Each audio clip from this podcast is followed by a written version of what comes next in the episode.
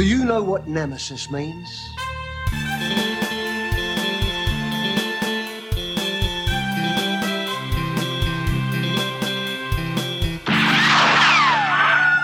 Hello and welcome to Direct the podcast that takes a direct trajectory through a director's filmography. I'm Eric. I'm Levi.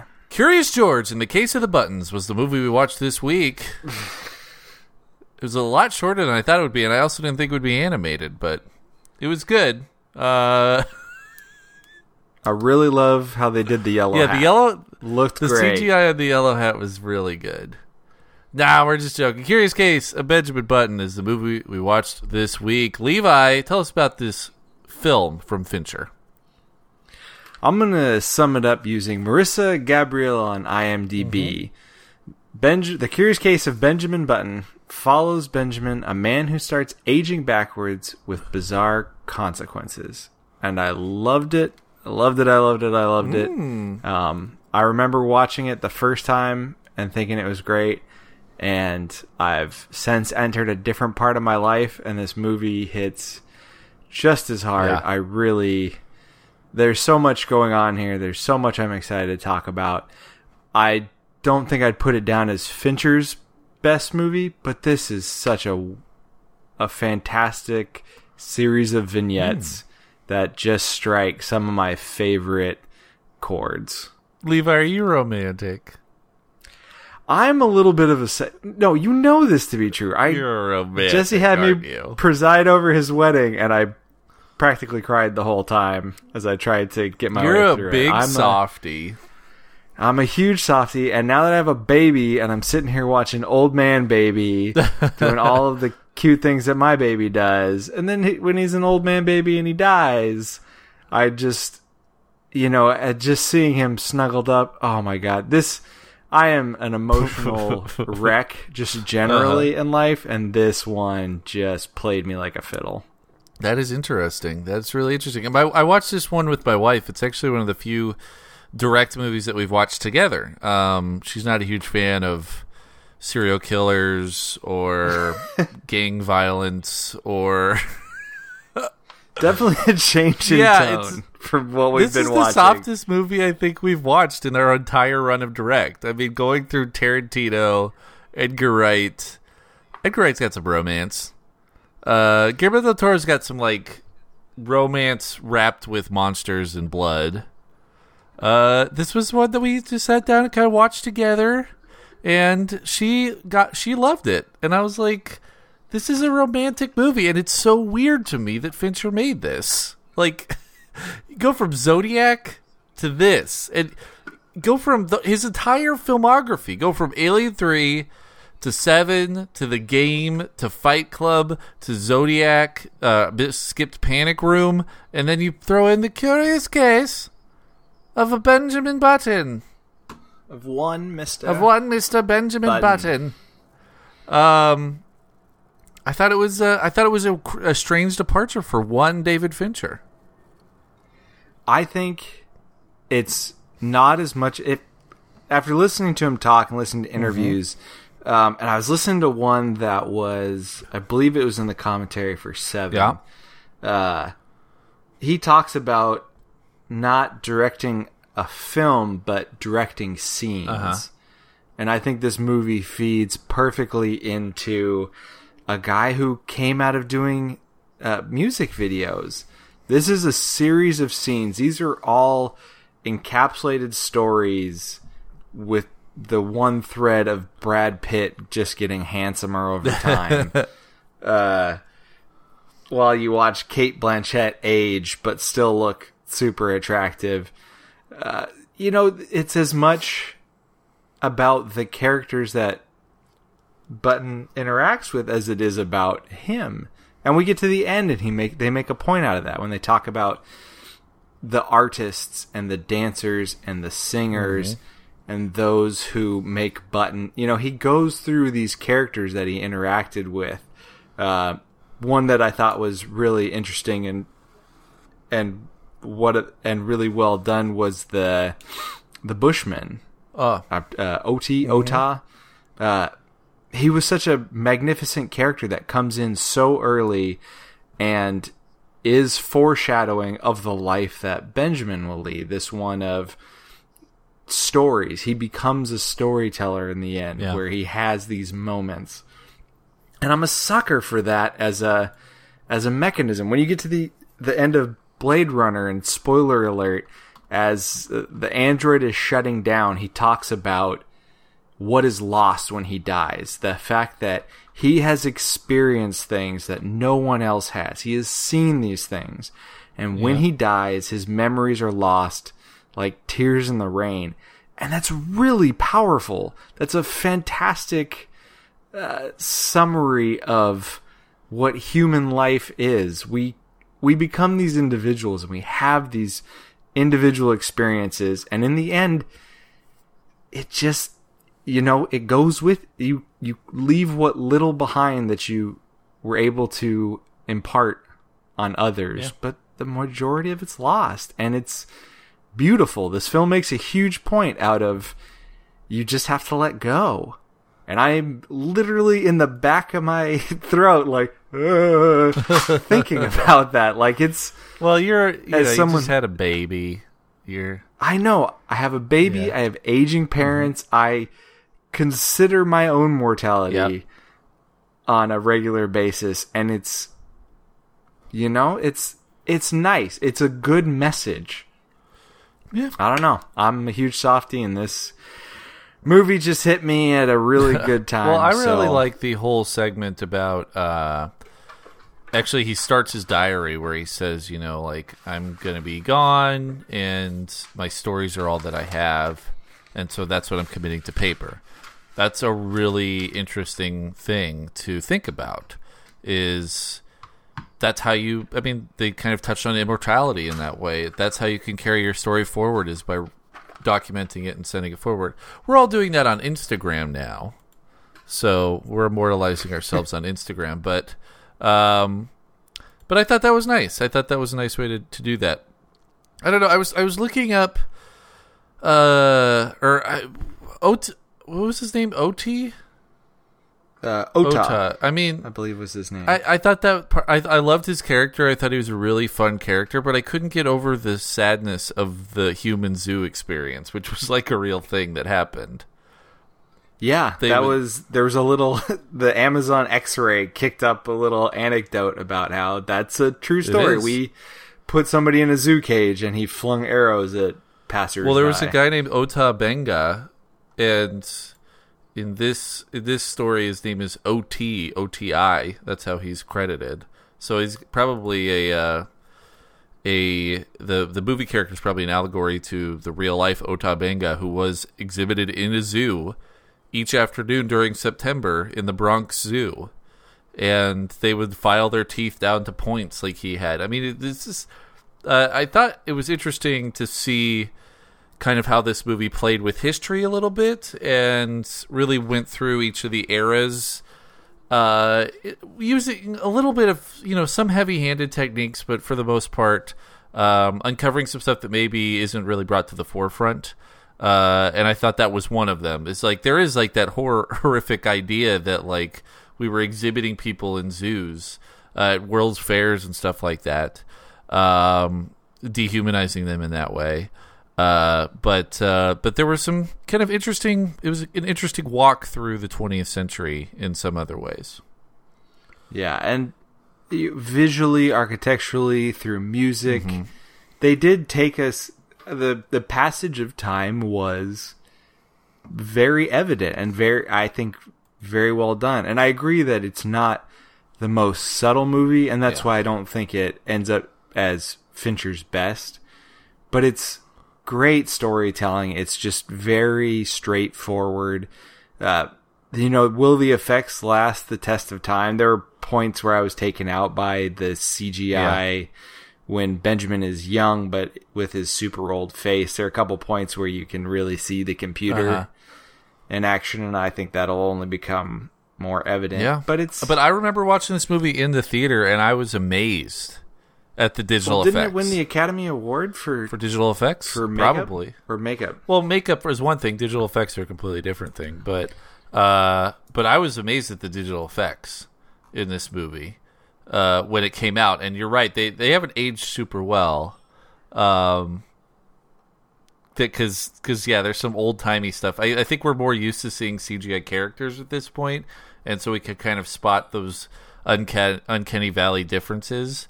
But uh, but for the most part, yeah, the the makeup was really great. I thought that the way that they made up Cate Blanchett in the hospital room was really good. Um, how did you feel about that whole kind of I call it the Princess Bride thing of uh, of Oh, the the story. yeah the narrator kind of telling the story the actual Yeah. narrative versus the narrative that we're witnessing. Mm-hmm. It's all right. I we've reached the point where I'm not as you know, I we've all we've seen Big Fish, we've seen this, we've seen the the Princess Bride.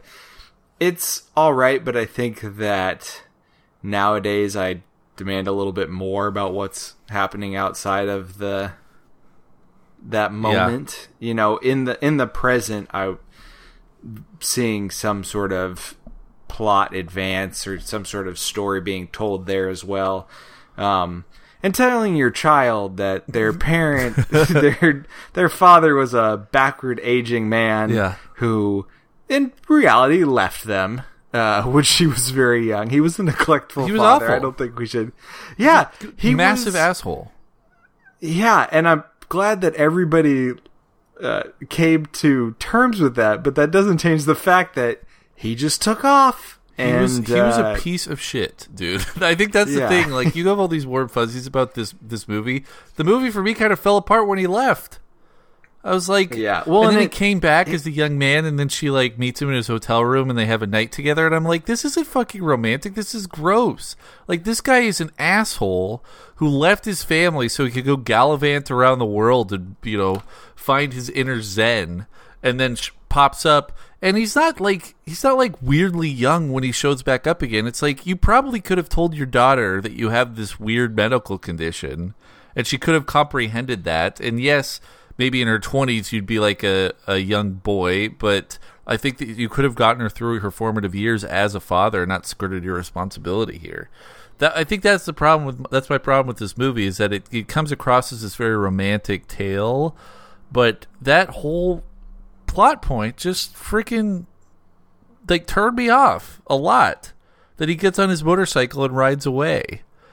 And especially because he's just mimicking the same thing that his father did to him. Like he's not breaking the cycle. He's not growing uh, as a person. He's just doing exactly what was done to him as a kid. See, that's where I, I I agree he's a piece of shit. It didn't break the story for me because real life sucks. People are terrible. People Yeah. make bad decisions. Uh, and so when you get to the if the daughter had accepted it, if she had shaken it off, but she gets pissed at her mom, her mom who is dying. yeah And she straight up goes, Why are you telling me this here? Yeah. You're a terrible person for this. So I think the, you know, and I was ready. I was, I was pulling the pitchfork out from behind the couch with, when her, when it reveals, cause I was, as the story was being told, I was trying to remember if Benjamin Button was her father. I couldn't remember from the first time I watched, but I had an inkling Yep. that it was. And I was like, this is so dumb. But when she got upset, I set it back down and went, all right, she's defending herself in this instance from this totally stupid situation. um, and at the same time, it, it is, it's a, it's a story about stories. It is these l- just little nuggets of lives that really i mean we could if we saw a movie that was about a tugboat driver mm-hmm. and a guy who made buttons who had to deal with that and a clockmaker who lost his son in a war and this nice lady whose name he can't remember which is a shockingly endearing storytelling mechanism Yep. that she was so profound for a character who doesn't have a name Yep. and we have people in our lives like this movie is also benefiting from the fact that I just got a bunch of boxes of stuff from all my life, like from my childhood that I just packed away when I was 20 and left in my parents' basement. Yep. And I was going through it last night and it was I mean, it is like you look back and I think the nice thing about the powerful thing about this kind of storytelling is it validates your own experiences because you can encompass your own life in these little stories of people that you've met. Mm.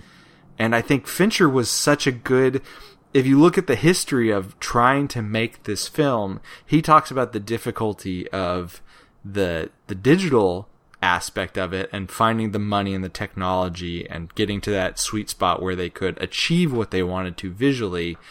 He is an excellent choice of directors. He is so careful about his shots, about what he is highlighting, and we're getting we're getting the character of New Orleans mm. really well mm-hmm. defined in this, and how the story kind of revolves around home. Mm-hmm. And he, I think there are a few directors that could that could get that precise amount of that subtlety in there. Yeah, I mean, I, I think I just think it's kind of an odd departure for him, but at the same time, uh, that's what makes it so interesting to me.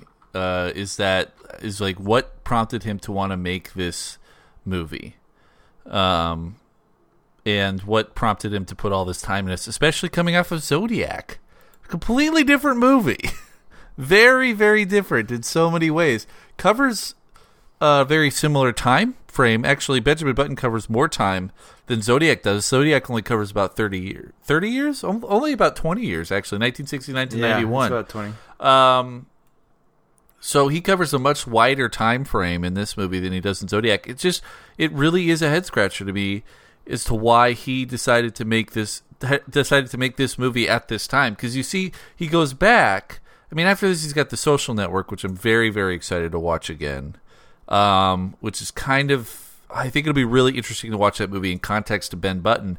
But then we go to Girl with the Dragon Tattoo and Gone Girl, which are two novel adaptations of very popular novels. Um, so, and this was a adaptation, I believe, of a short story by F. Scott Fitzgerald. Uh, but I think they took a lot of liberty and added a lot of stuff into it. I think you pointed out though at the end of Zodiac, he stuck that landing mm-hmm. with a non with a low energy climactic ending. Mm-hmm. And I think this movie is a series of endings, a series of anticlimactic endings as we as these people come into the life and then pass on before Benjamin Button does yeah. as he's getting younger. You know, that's part of the curse of his life. And I think we again I think he is evolving in his ability to a narr- tell a narrative. We're going from condensed stories that like Panic Room, we talked about it being a one a, it could be a one room play yeah. and now he is telling these he's he's dragging these stories out over such a long period of time and he's able to maintain the narrative and the intensity within it. I think mm. it's this is in Pokemon terms, he has evolved into F- Fincherito from just regular old Fincher. Is that a uh, psychic Pokemon? What what class is that? Not sure. I think I think he's a a dark psychic. Mix. Um, I don't. I mean, but I mean, you hear that? Like that's. I think you talked about him splitting his career in half, and I think this is he's ramping up. He's cl- he's going uphill to start phase two. Hmm. I, I, yeah, maybe. I, I think that uh, this movie is it's interesting in the fact that it's really different in that it expands out. Most of his movies really, up to this point, kind of start in a very claustrophobic place and then get more and more claustrophobic, and the tension builds and builds and builds until you have this kind of big climax. And you're right that pressure valve kind of pressure cooker type of movie kind of dissipated with Zodiac because Zodiac is more of it's got those pressure cooker situations, but it kind of diffuses at the end. It doesn't get more and more tense as the movie goes along. It actually becomes less and less tense as the movie goes along. This movie, similarly, is starts in a very small place. It starts with a baby being left at an old folks' home uh, and growing up in a very sterile environment uh, that a lot of people neglect today. I mean, no, nobody, a lot of people don't really think about like the retirement homes, the retirement communities, especially the retirement communities in the uh, 19 teens and 1920s. So it starts in this very like kind of small place. It starts in this basement uh, at the bottom of this old folks' home, and then gets bigger and bigger. And the world gets bigger and bigger as we go along. So it is, like you said, it's a different take, and it is kind of going uphill in that it it goes from this claustrophobic place where Fincher was at the beginning of his career into a much more expansive place with with the Curious Case of Benjamin Button. One of the things I thought was interesting with the cinematography in this movie is that, and I only noticed this because I have a plasma screen. And so there's a glass front on it, so I get glare on it from my uh, windows, and so it's really hard to see dark scenes, which has been super fun to watch Fincher movies because they're all super dark. Um, but this movie gets brighter and brighter as it goes along. Because uh, on my TV, if you're watching a bright scene, you can see it really easily. If you're watching a dark scene during the day, it's harder to see it because of the glare on the TV. So, just noticeably, as the movie went on and on, the scenes get brighter and brighter and brighter and brighter as we move into a more modern era, as there's more electricity, as there's more light, as uh, Benjamin Button becomes a more enlightened individual, it becomes a brighter and brighter film. So I thought that was an interesting dynamic as well. It's not only done uh, through the storytelling, through the vignettes, but also through the cinematography. Well, and then throw on top of that the music updating as we go along. We you know we start with uh, an older form of jazz, and then it kind of updates, and then we get into rock and roll when Benjamin and uh, Cate Blanchett, when Daisy mm-hmm. move into like their little duplex together. Yeah, the Beatles going. Yeah, I mean it was it was nice. It was really well integrated, and it wasn't overly done. A lot of it felt diegetic, even in the sense mm. of just because it's New Orleans, yeah. you are not necessarily surprised by music in the streets. Have you ever been to New Orleans? I have not. It highly recommend it. This movie does a great job of using that as backdrop. It really it's it's a stellar place and it's really active all the time. And there's I think the the party element for those that come and visit is a little bit trashy and unfortunate, but it's a beautiful town that's really been through quite a few tragedies now in the in the near past right. and I really one of the things I've enjoyed from interviews is how much Brad Pitt makes a point out of what happened uh, with Hurricane Katrina and I was it was an interesting and I think a a good choice to place that at the end of the movie mm. with the death of Daisy because it does it even makes while I didn't think we had a full uh, story told outside of the Benjamin Button in her reading, it does place it in time, and it mm-hmm. does essentially kick off another tale and kind of incorporate a really a tragic moment into you know like we said like this movie not every this is not is a romantic movie but it's not always happy and i think yeah i mean it goes from a romantic movie into uh, a tragedy. I think once once Benjamin leaves and leaves the family, and they all have to, and he leaves Daisy to try to pick up the pieces. Um, you know, writes him a check basically, and and gets out the door, and goes and becomes a drifter for a while. Uh, to almost like a horror movie, too. like seeing, uh, it makes you think about aging so much and then seeing Cate Blanchett on the deathbed, you know, wheezing as she dies for over two hours and forty five minutes, um, and seeing kind of that uh, that strange sadness um, around the the potential that someone once had, and and having that potential, you know, all all be gone. I thought that's that scene at the swimming pool is really interesting because when Brad Pitt walks in and you know, Daisy's really sad because she sees a young athletic woman swimming. And she uh, is is opining after her uh, lost youth and and what happened with the accident. And then Brad Pitt's like, you know, you can only be a ballet dancer for so long. Like you would be done at this point anyway. even if there weren't a car accident. She's like, yeah, you're right. I mean, this thing of age catching up with everybody is really interesting. And even for Benjamin, even though he ages backward, age catches up with him and he becomes a seven year old with dementia, which is a horrifying thought in its own right. It really when he turns around at that piano Mm-hmm.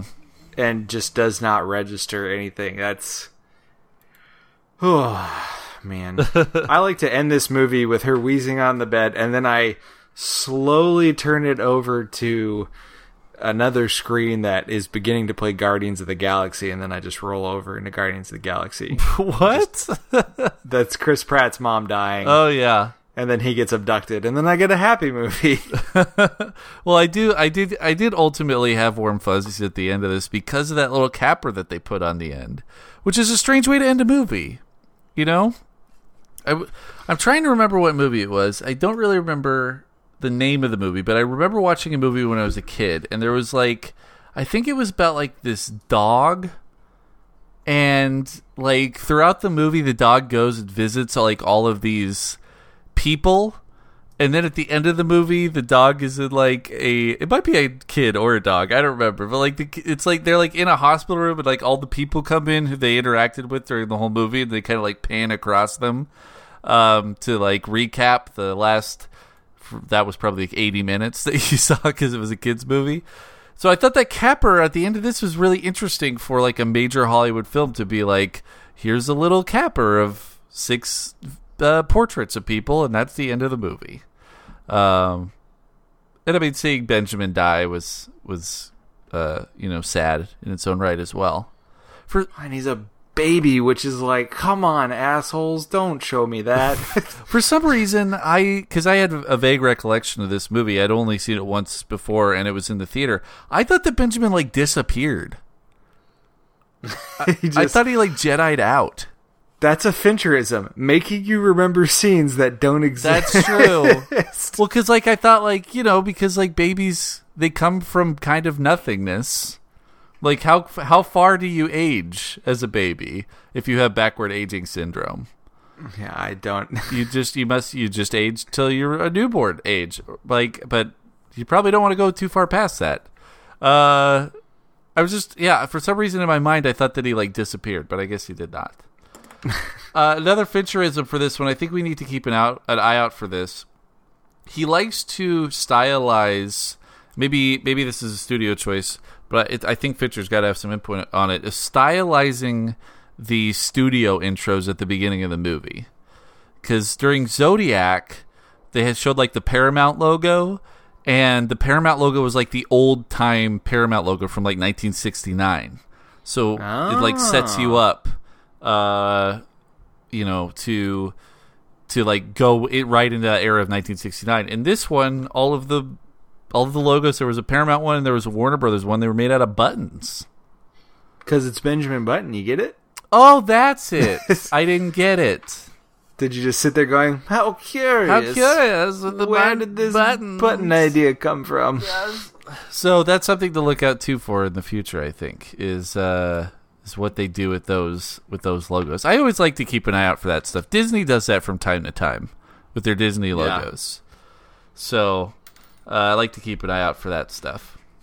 Um, let's uh, w- one of the things about this movie is that it's funny too. Like I think this is David Fincher's funniest movie. Especially in the early going when Benjamin is is a tiny old man. There's a lot of like pretty funny stuff in there. Uh, but there's stuff that carries through, like the guy who gets struck by lightning seven times.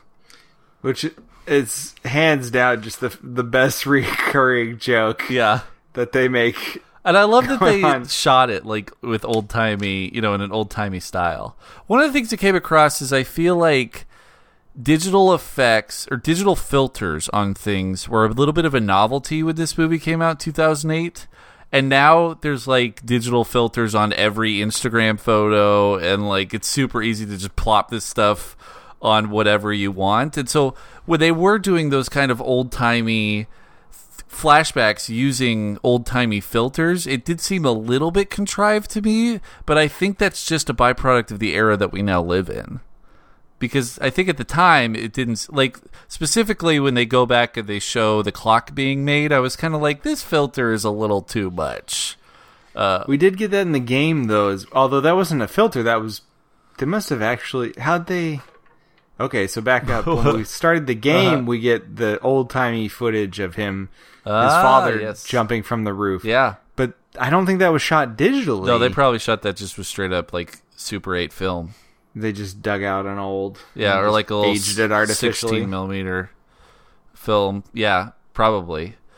Yeah, because that didn't feel as as cheesy as this did. Mm-hmm. Yeah. but that was also telling the story in a different way that didn't have as much information to convey. Yeah, it's I, I don't know. I thought it was fine, and I really liked the because this is definitely a lighthearted movie. It's a little bit more lighthearted than the rest of them. Uh, I like to get the, I liked getting the guy struck with lightning, and I liked how they had the payoff there, even though it was a little earnest and mildly heavy heavy handed. But you know, the thing of you know God is just telling me that I'm lucky to be alive. He keeps reminding me that I'm lucky to be alive. That sort of thing. Um, you know, there's a lot of kind of soulfulness to this movie. And I think that's ultimately what makes it a feel good movie, even though there's some kind of disastrous stuff in it that makes you really scratch your head. Specifically, Benjamin leaving. I just hated that. I really hated it. It made me really dislike this character that I had been investing in for two hours at that point. What did you think of Brad Pitt's follow up character to Meet Joe Black, where he was? It- he does this thing. Okay, Yeah. you see, think of him in something like Mr. and Mrs. Smith, where he acts like a human being. Yeah. and then we get him in this, where regardless of the age of the character, Mm-hmm. he's always very quiet and thoughtful. Well, I put it, what I call it is aw shucks. I mean, I thought he was pretty aw shucks in this movie. Like, oh shucks, I'm just this guy trying to make my way through the world, and I'm, uh, you know, like you're like you're a war veteran, dude. Like you came back, you saw some serious shit in World War II. Uh, maybe be a little less, you know, wide eyed at the world. He's so wide eyed the whole time. Maybe that's his. Maybe that's what this is. It's not that the case itself is curious; it's that Benjamin is curious.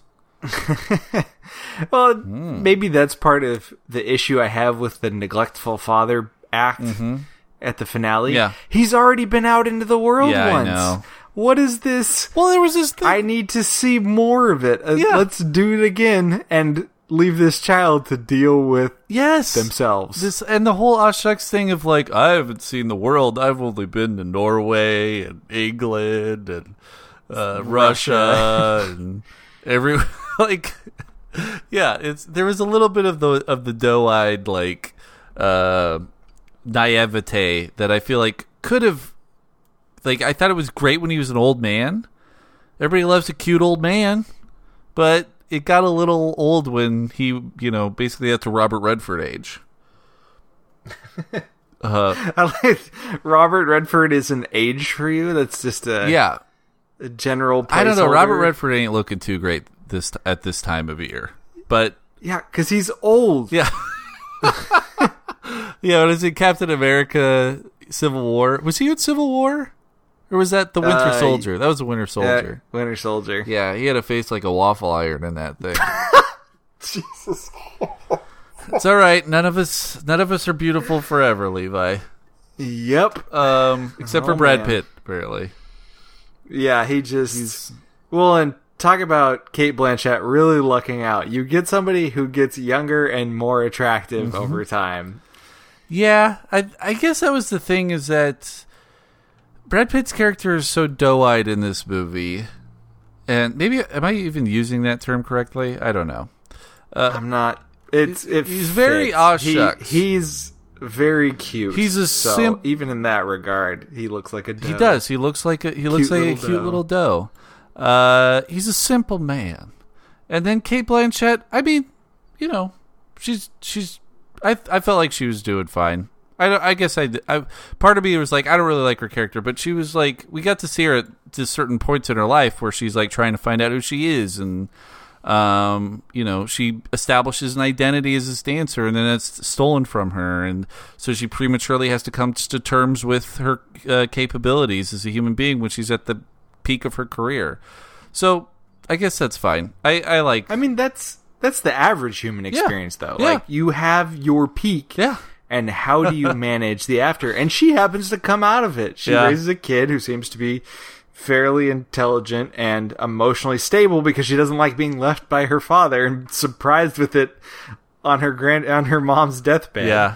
Uh, you know, and she she starts teaching dance because she enjoys it. It's her specialty, so Mm-hmm. why not share that even when you can't compete? Because it it does. Eventually, you lose Right. that ability, and that's okay. I wish that happened. I wish she would have become like a choreographer or something. Though. And I guess she probably is a type of choreographer. She runs dance school, but uh, you know, all of those people that she was talking about, they weren't. They were probably past their prime, and they decided to start companies and choreograph and that sort of thing. Um, I guess in that way, Benjamin kind of tied her down a little bit. Um, Well, and they and their relationship evolves in a really, I think, genuine. What is gen- a genuine way Yeah. where, you know, their time apart is really has a profound impact on their time together, and that's it's fascinating as someone who did the long distance thing for a very long time, who had a relationship while being very independent for five years with lots of traveling separately. Uh, you know, that stuff is, it's important and it's really that time that you spend away from one another and then come back together. That's, it can be very powerful. And that, Oh, yeah. especially when you come back together and you have, you've had those experiences, you do not, you do not begrudge one another for having closed doors earlier. You know, like if you didn't get to travel or do a year abroad because you were married and you couldn't do both of you a year abroad, I mean, that's something that could. It's defining. Benjamin, he makes the, he has the line towards the end of the movie. Uh, sometimes it's the what was it? Um, I had it up here a second ago. Our lives are defined by opportunities, even the even ones the we ones miss. we miss. Yeah. So in choosing to not take an opportunity, you make decisions. And I think Yeah. that the evolution of them being friends and then him being gone and then them meeting again and then you know where they try to get together but it doesn't quite work out cuz he's ambushed her well, in a really th- weird way. But they both do that. I mean, there's there's the there's the scene where he kind of rejects her, uh, at least sexually for the night, when she's at the gazebo and she's visiting New Orleans. Um, and then there's the scene where she rejects him at the same time. Um, you know, he tried to drop in on her life, and she wasn't quite ready for that at that point. Uh, plus, I feel like that was Benjamin at his ugliest. I don't know what it was about. I think it was just the uh, the the the you know liver spots on his forehead when he went and saw her. But I think you know she was just waiting for. She's just biding her time. She's like, this guy's gonna be really hot in about ten years. just got to wait it out. yeah, I want to meet in the middle. Yeah. I thought That's uh, the yeah. I really did enjoy romantic line number 1 of the charts for 2008, Sleep with Me. Absolutely. Really getting to the point. I actually I went and saw this movie with my parents. Uh and I do remember that line in the theater when she goes sleep with me and he goes absolutely and the theater like broke into applause.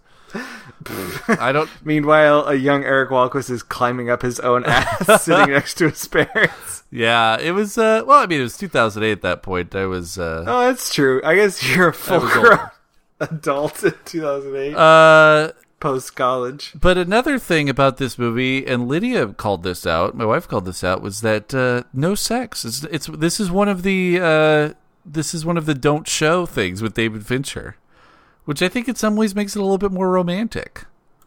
Um, it's also a PG thirteen movie for David Fincher, and this might be his first PG thirteen movie. Is it the only? Uh, I guess Social Network is PG 13, probably. Yeah, definitely.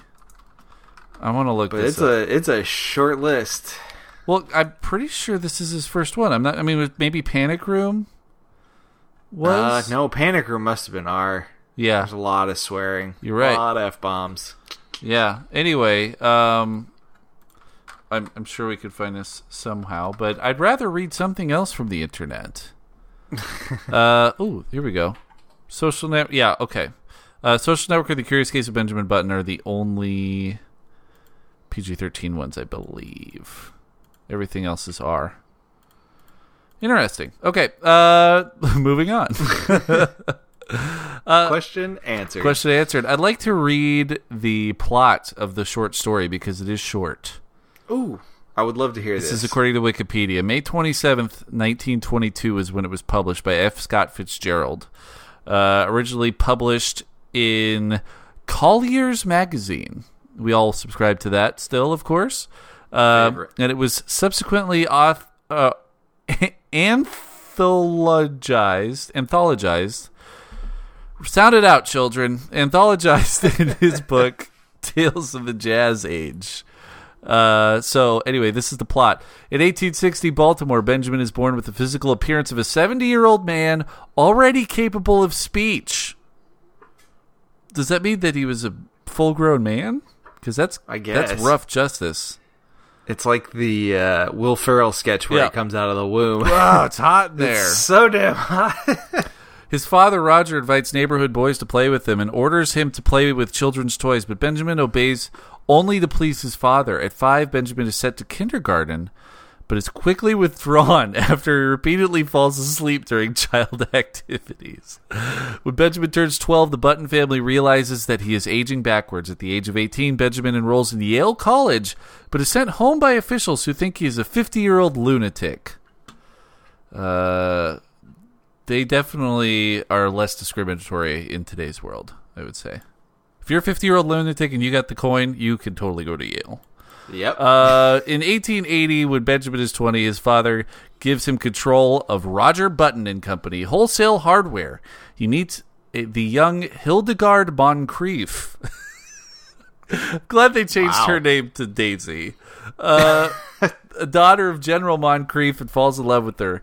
Hildegard mistakes Benjamin for a 50 year old brother of Roger Button. She prefers older men and marries him six months later what? but but remains ignorant of his condition.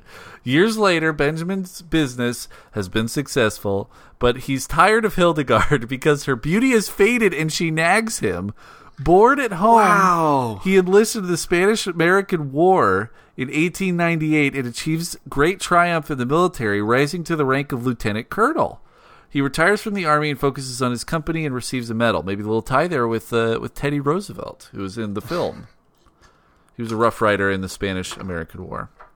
Uh, in 1910, Benjamin, now looking like a 20 year old, turns over control of his company to his son Roscoe and enrolls at Harvard University. His first time there, his first year there is a great success. He dominates in football. I guess so. You know, you got, Football and scoring chips. got that tactical mind in the 20 year old body. because he's rich. Yeah, uh, dominates in football and takes revenge against Yale for rejecting him years before. uh, however, during his junior and senior years, he's only 16 years old, too weak to play football, and barely able to cope with academic work. After graduation, Benjamin returns home only to learn that his wife has moved to Italy. What is this story? this is F. Scott, baby. This is the worst. He lives with Roscoe, who treats him sternly and forces Benjamin to call him uncle. As the years progress, Benjamin grows from a moody teenager into a child. Eventually, Roscoe has a child of his own, and who later attends kindergarten with Benjamin. After kindergarten, Benjamin slowly begins to lose memory of his earlier life. His memory fades away to the point that he cannot remember anything except his nurse. Everything fades into darkness, darkness shortly after, and that is the story. So pretty much scene for scene with this movie. That's why this movie has been in like some form of production since 1980 because Yeah. somebody needed to write a different story Yeah. entirely. Yeah, that was crazy. so Davy Mack dug that up. He said that uh, he said that this movie's been kicking around since the '80s. At one point, it had Frank Oz to direct with Martin Short starring. That would have been a different movie. Yep. But Frank Oz, I think that you would have had some cool makeup effects. Who's Frank Oz? Frank Oz is Yoda. You dumb dumb. Oh, I thought that was like a director. Well, f- Gotcha. no, Frank Oz did direct some stuff, but he was really in with um, Jim Henson's gang. Uh, I know he directed a few things, um, But uh, but yeah, I'd imagine there might be some puppetry involved, which could be very fun. Ooh, yikes. Uh, then we got Spielberg and Tom Cruise. That would have been interesting. I feel like Spielberg, yes. Tom Cruise. eh. Although, you know what? Now I back up and think about it. Tom Cruise was Brad Pitt just at a different point in the timeline. Eh, I feel like Tom Cruise is definitely a little more action oriented than Brad Pitt is. Because the Mission Impossible stuff made him like a little bit more of an actiony guy. Yeah, but I think that's his choice mm-hmm. based on his success. I think prior earlier Tom Cruise would have just he wouldn't have had a it's Steven Spielberg, so you obviously Yeah. answer that phone call and Yeah, do what he tells you. But how does that not get made? Spielberg and Cruise tied to a movie. How does does it not get made? Probably the makeup budget. Yeah, and then and then the most interesting combination he says is Spike Jonze directing with Charlie Kaufman writing. That could have been really interesting. Like uh, definitely more of a psychological thing. Um, yeah, I don't know. I, I, I, I like I said, I'm super surprised. Actually, that's the one thing that I just can't get over is that David Fincher made this movie based on his entire canon so far and since. It is so strange to me that David Fincher chose to make this movie. I think because this movie is so earnest in a lot of ways, and it's got a lot of those like lines. You know, our lives are defined by opportunity, even the one we, even the ones we miss. You know, like these these very like earnest movie lines. Uh, it just doesn't seem like a Fincher movie, and so that's that's what I think is so fascinating about it to me. I think that's what makes it a really really enjoyable is watching it you know in the continuum of Fincher films. He has had he has been able to pull out these really great uh act uh what's mo- he can get actors. He's able to direct actors in such a like you said earnest Yeah, this sort of genuine this genuine way.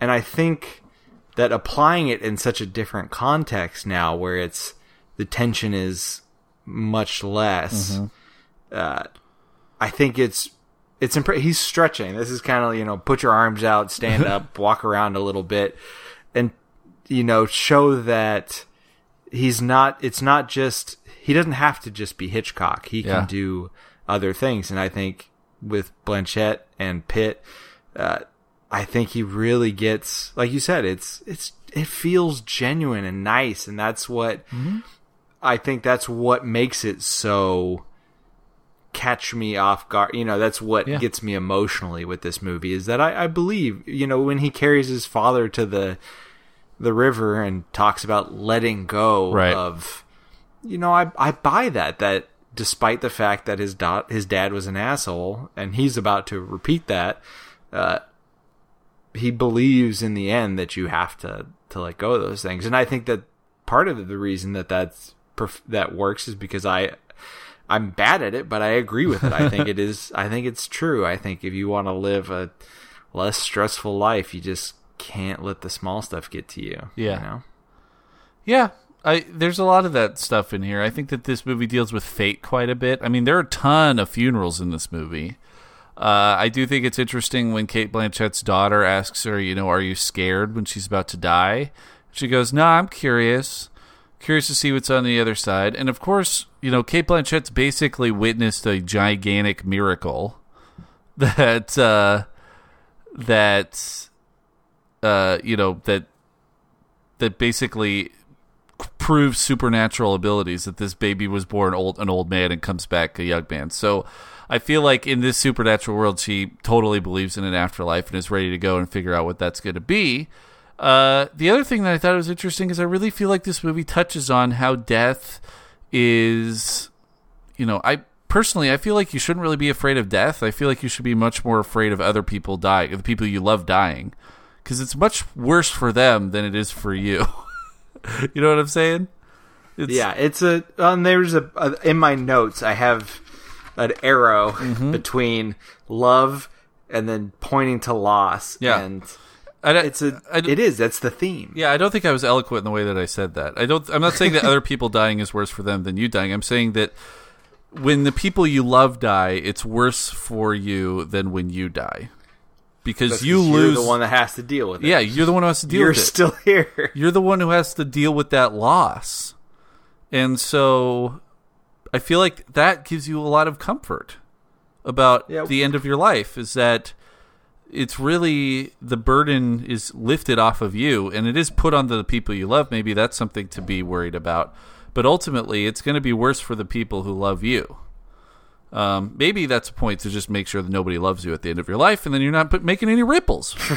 So abandon your daughters and take to the road like Steve Jobs. just the go to real life Benjamin Button. Abandon your child. Go to India. Send him some money. I guess he didn't send He money. basically Jules from Pulp Fiction did. yeah, he was a bum. He was a bum. Just walked the earth like Kato. Do you think that? Uh, would you agree with the statement that Fincher is the most thematic director that we've had so far? That he has been able to really choose these themes and drive home. I think Edgar Wright. What do you mean by some- thematic? If you just look through, uh, and Benjamin Button is really, I think, one of the more profound cases. But Mm-hmm. the idea of love and loss in this film is so powerful. Whereas, and you know, it's it's almost a a moral tale of how you know it's trying to give you the tools to understand and deal with the death of loved ones. Uh, you know, but Tarantino isn't trying to make those points. Maybe theme is the wrong choice of words, but you know, Yeah. like yeah, Guillermo del Toro had it too. I, I think guess. Guillermo. I would say Guillermo del Toro is a little bit more of a soulful director in ter- in the terms that his personal works, uh, Cronos, uh, um, Devil's, Devil's Backbone, Backbone. Pan's Labyrinth, Crimson Peak. They are personal to a point that I don't really understand them fully from a thematic perspective, which makes me think that he's a little bit more well crafted in that because he's above my intellectual capability. Maybe he's up above everybody else's because he's living in a part of his brain that nobody can access. I don't know. But I will say that Fincher, I feel like, probably has the broadest range uh, because he does it so expertly. Yes, Del Toro did some action movies. Were they anywhere near the the heightened? I mean, I wouldn't call Fight Club an action movie at all, but like these kind of heightened thriller experiences that I feel like Del Toro tries to get and maybe gets bogged down in the style a little too much.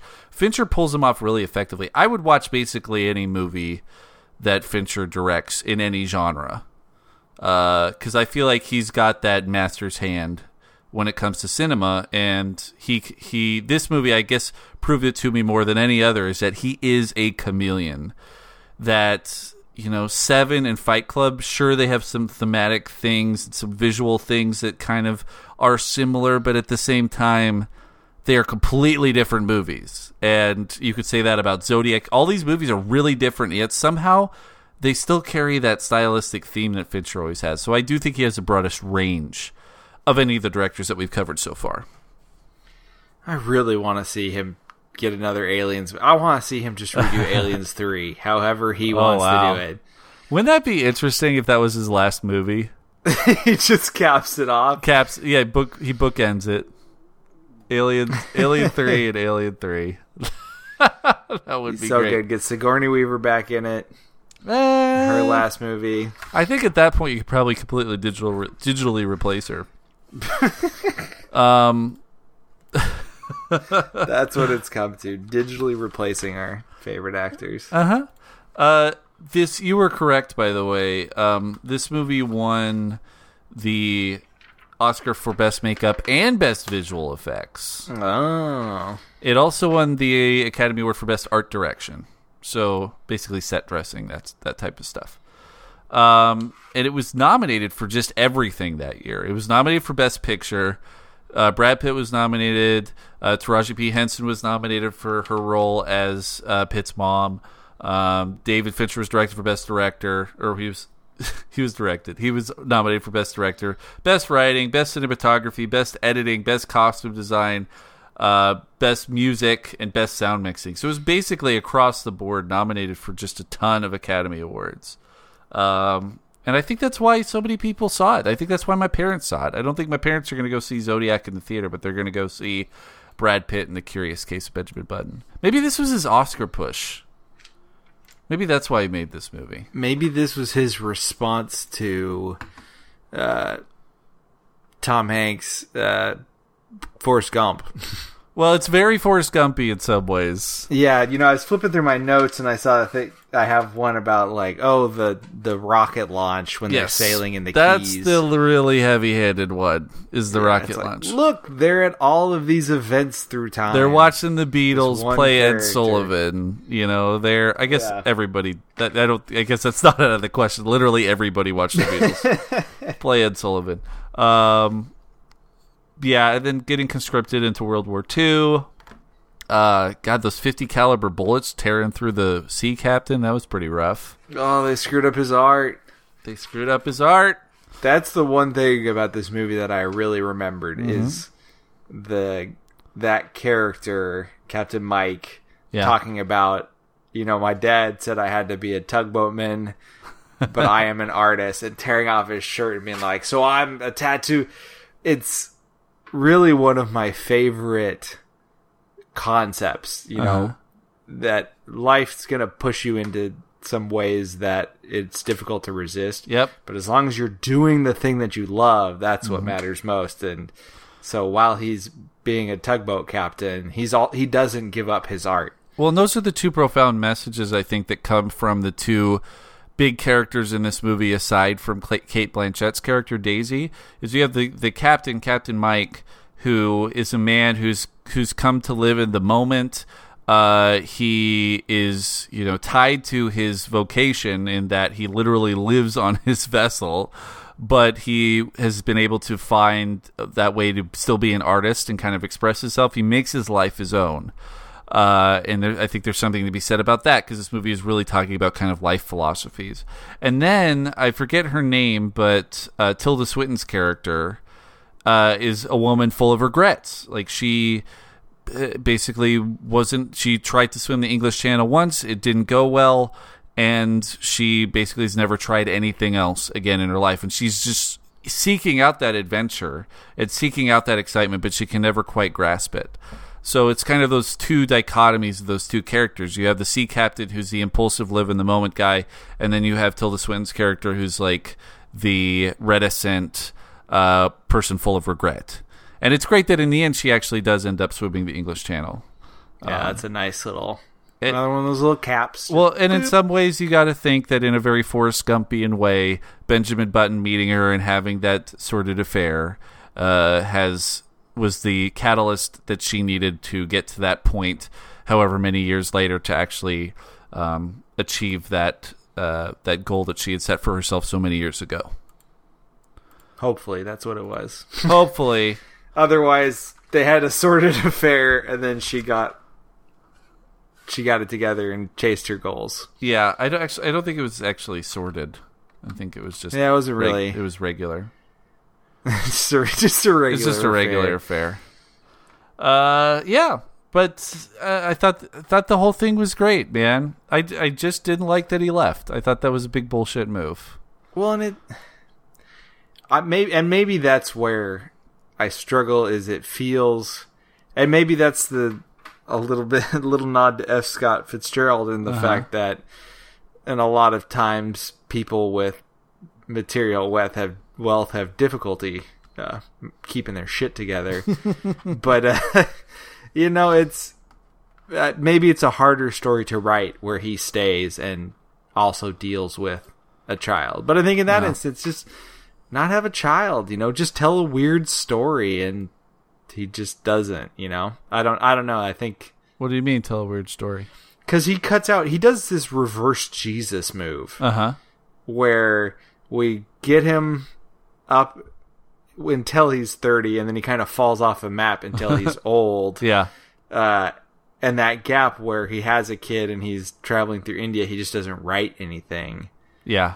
um, or he writes about his adventures and then when he comes back but as he ages he stops writing mm-hmm. um, i don't know there's just a gap in the story that is sort of explained as He just didn't do anything of import or anything that he felt worth Hmm. Yeah, writing I mean, down. those were but it was of- also his guilty time. It was Yeah. also his kind of walk of shame. Yeah, and I do like that. I, I like that narrative switch that happens where it goes from his perspective in the novel to Cate Blanchett, Daisy's char- Daisy's perspective in the journal. Uh, so it kind of carries over um, pretty seamlessly between the two. Once she gets the book, she starts writing in the book, which I thought was pretty cool. Yeah. Um, yeah, I mean, ultimately a pretty good film. I do think it's interesting because you and I are kind of entering this kind of peak that you get to in your life. like, I think we're on the cusp of that, like, 20 to 30 year old, 20 to 30 year peak that you get in the middle of your life. And then before that, you're kind of young and dumb. And after that, you're kind of old and senile. So we're, we're in this nice little, we're in the, we're, we're entering the nice part of the bell curve. So I think that this movie kind of speaks to us in that regard. Well, and that I think the movie speaks to a lot of points in life, and Mm-hmm. that that was something I pulled from Cate Blanchett in an interview. She talks about the fact that you can watch this movie when you're young, and it talks about following adventures, you know, mm-hmm. taking chances, and then you know having this point in your life where you come together and you want to remember it. You really want to sort of make something of it.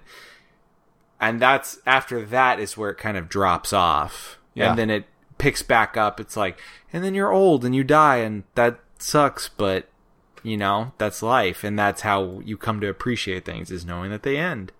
So, Yeah. So I'll watch this again in 20 years and I'll probably still cry but for different reasons. For the record, I did not cry at this movie, but you are a big softy, my friend. I am huge, huge soft. All right. Well, let's go ahead and uh, call this one a wrap. But uh, we will be on the forums for the next uh, show that we're watching, which is the Social Network. Very, very excited about this one. I'm really, really excited to watch this movie again because I know how much I enjoyed it. Uh, the last time I watched it. So uh, hopefully you are excited too, listener. Please go to the forums, forums.baldmove.com. There'll be a forum post there for the social network. Be a part of the conversation. You can also email us directpodcast at gmail.com. And until next week, I'm Eric. I'm Levi. Cut.